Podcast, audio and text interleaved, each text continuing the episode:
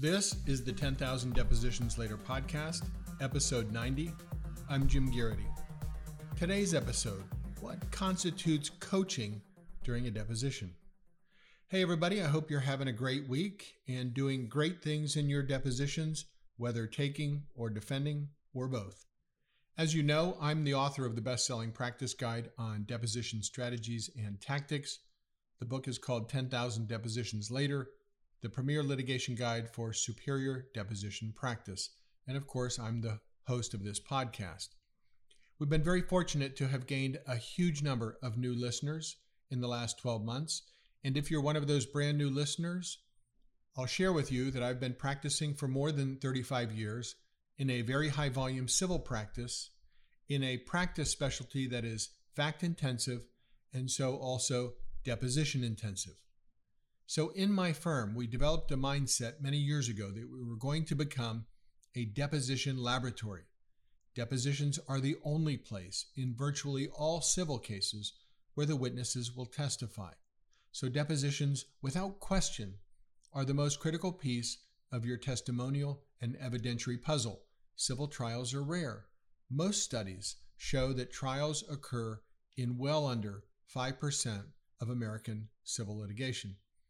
So the purpose of the books and this podcast is to share expertise with you that in many cases you would not otherwise gain without decades of experience. I've now taken more than twenty thousand depositions in my career, and I've always made it a point to constantly experiment with new strategies and tactics, and to make sure that I and the lawyers in my firm were always ten steps ahead of our adversaries in the way that we take and defend depositions. You know, there was a famous mentalist, uh, Joseph Dunninger, who practiced at the highest level of his art. A mentalist is essentially a magician who appears to be using hypnosis, mind control, or special memory tricks in front of the audience. Now, anyway, Dunninger was once asked how he so spectacularly performed his feats, and his response was that it wasn't anything uh, that a twelve-year-old child couldn't do with thirty years practice. But deposition skills don't have to be acquired solely through the passage of time in hands-on deposition experience over decades and decades. They can be developed, they can be acquired simply through the sharing of information by someone who's done it. And of course, if you're looking to someone for deposition guidance, you always want to make sure that you're gaining the knowledge, the insight, the tips from folks that have been doing it at the highest levels of deposition practice for decades. And that's where we come in. Joseph Dunninger would not share the secrets of his success, and so many of them were lost with his passing. But we take the opposite view. We freely share our strategies and tactics, honed to perfection, across hundreds of thousands of depositions over many years.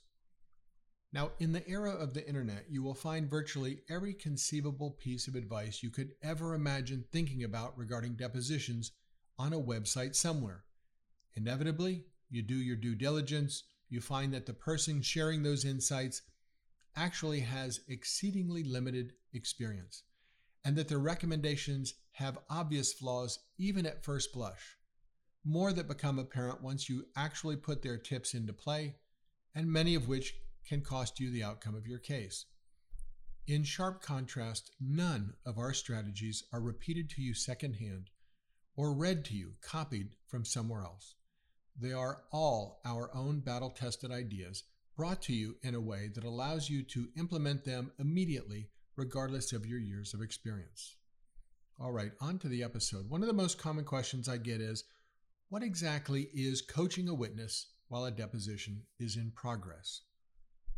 And that comes up because oftentimes you may be conducting an examination of a witness and the opposing lawyer you feel is interfering with the examination. And when you call them out on it, the first response you get is, no, it isn't. That's not coaching. The short answer is that coaching is just about any verbal or nonverbal conduct by a defending lawyer that is intended to alter, expand, shorten, or modify the deponent's response. Think of the deponent as a bumper car. Coaching occurs when a defending lawyer attempts to function as guide rails that determine where the car goes, where the answer goes or doesn't. A defending lawyer's job in a deposition is to simply observe and monitor the testimony and to make proper objections where appropriate. Federal Rule of Civil Procedure thirty C one says in part that, quote, the examination and cross-examination of a deponent proceed as they would at trial, close quote. There's some more language, but uh, that's the basic point. And a supermajority of states follow the federal rules, so they either mirror this language or have something very similar. One state we looked at had a slight variant. It said that the examination and cross-examination of witnesses may proceed as permitted at the trial, but same concept. So in evaluating whether your adversary is actually engaging in coaching behavior, improper coaching behavior, a simple test is to ask this. If you were in trial questioning the same witness in front of the judge and jury, could the defending lawyer say or do whatever they're doing right now? That's a pretty good rough gauge. If I'm in the middle of questioning a witness in the courtroom, could the opposing lawyer stand up and say, Jim, are you asking the witness this, or are you asking the witness this? The answer seems painfully obvious, doesn't it? There's no way that a judge would allow a lawyer to do that in the middle of your examination. If I'm in trial, could the opposing lawyer in the middle of my examination say, she's already answered that, move on to your next question? Of course not. In the middle of a trial examination, could the opposing lawyer stand up after I finish my question and blurt out to the witness, if you know, if you understand the question?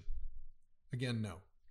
Last, imagine a witness on the stand answers my question, yes or no, and then begins to add some additional information, at which the opposing lawyer stands up and blurts out, you've already answered that, or he or she's already answered that, and tells the witness not to go any further, cuts the uh, witness's answer off. Obviously, none of these comments by the lawyer would be appropriate in a trial, and so none of them are appropriate in your deposition.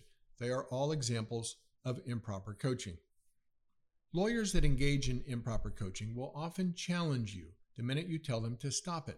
And again, the most common reaction is to say they aren't coaching the witness, as if to suggest that the only thing that really counts as coaching is to explicitly tell the witness how to answer a question.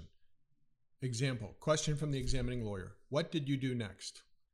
Defending lawyer speaks up and says, you should say that what you did next was to make a complete stop, that you looked left and right, and that you then proceeded cautiously to turn right onto Sunset Boulevard. Well, obviously that's coaching, but the definition is just so much broader. Improper coaching during the deposition itself is almost anything that goes beyond a non-argumentative and non-suggestive proper legal objection. That includes commentary about the question. That's from the Neurontin case. It includes asking you as the examining lawyer to explain what the question means because the lawyer says he or she doesn't understand. Again, from the Neurontin case. It includes guidance to the witness like, if you know, if you can answer, if you understand the question. That's Neurontin and the Friedman case.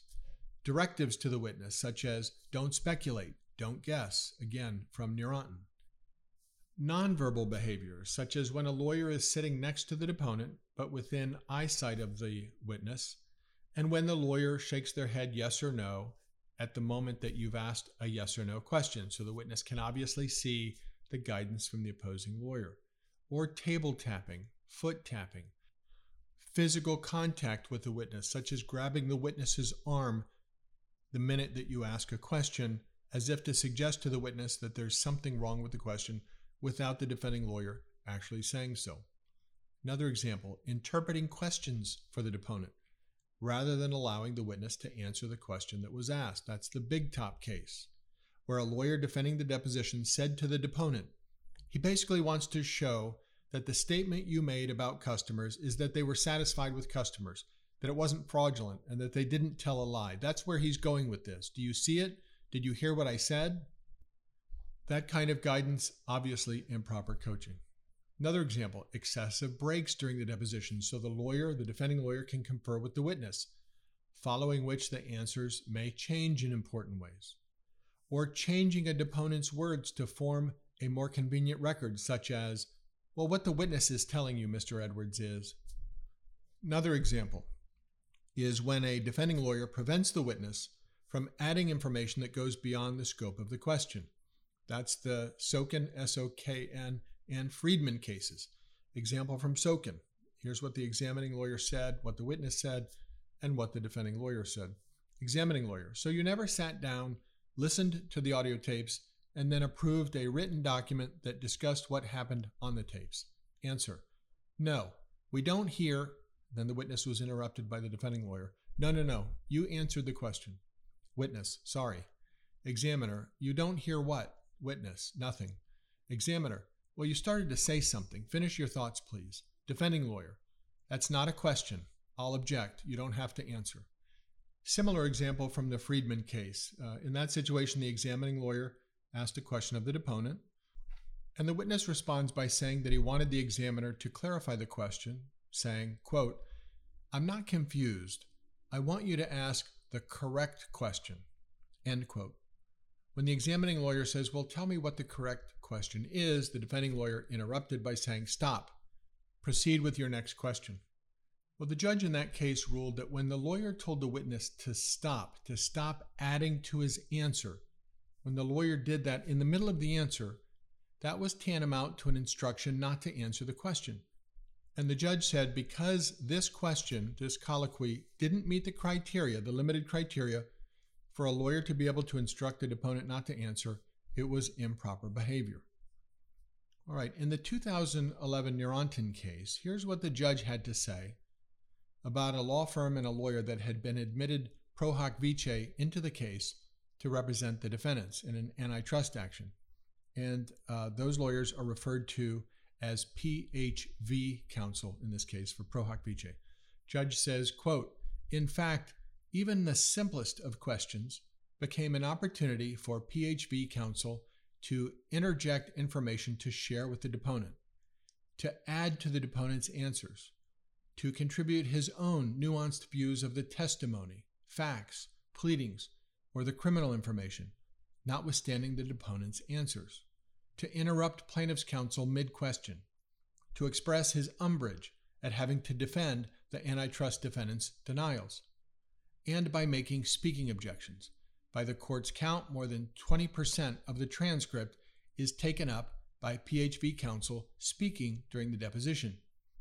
P H V counsel sought to interpose what was tantamount to testimony so often that the plaintiff's counsel quipped that P H V counsel was acting as if he was the deponent. In sum, P H V counsel turned the deposition from a question and answer conversation between the deposing lawyer and the witness into an example of how not to comply with Rule thirty C. So if you're not sure about what constitutes coaching, these are excellent examples of the most common violations. The Neurontin case in particular is frequently cited by courts and lawyers on the topic of improper coaching. So coaching during deposition testimony is a very broad uh, concept. There's no need for a defending lawyer to act as an intermediary, interpreting questions, deciding which questions the witness should answer, and helping the witness formulate answers. So a few final questions. Uh, how much to tolerate and when to draw the line if you're encountering coaching in a deposition? As you've heard me say, I have a true zero-tolerance attitude toward coaching. For the most part, as litigators, we get exactly one crack at a witness. If defending lawyers are allowed to coach, they can literally destroy our cases, so we can't have it. Generally speaking, the minute a defending lawyer engages in anything in my depositions that even remotely resembles coaching, I'll pause the questioning, turn to the defending lawyer, and ask them to stop it. I make an issue out of it on the first occurrence. Now, there are rare occasions with lawyers that I know and trust where they may ask me to clarify something before the witness has given an answer that I know from my experience with the lawyer is a heartfelt and genuine effort to get me a better answer. But except for those circumstances, I just don't tolerate witness coaching by any lawyer under any circumstances, nor should you. Once you get a reputation as a lawyer with a zero-tolerance policy on this, lawyers will stop it. Conversely, if you get a reputation as a lawyer that does allow it, it will never go away. And here's my last thought for the episode. Coaching, in a way, is simply deposition prep on the fly. It's preparing the witness while the deposition is in progress. As you know, I invest heavy time and resources, and recommend that you do too, into preparing witnesses before the depositions start. That includes detailed discussions about every facet of the case, of the witnesses, of the pleadings, of the discovery that we know about to date, and about the deposition process, including the questions that are likely to be asked and the lawyer's particular style. I also recommend several practice runs for your witnesses through mock hostile cross-examination. Lawyers, on the other hand, who engage in routine and persistent coaching, most often are the lawyers who simply didn't take the time to prepare their clients beforehand. So they arrive at the deposition with an unprepared deponent, and the only way, the only option they have now to protect their case is to actively interfere with the testimony. And that's called coaching. All right, that's it for this episode. Thank you, as always, for listening. We'll talk to you again next time.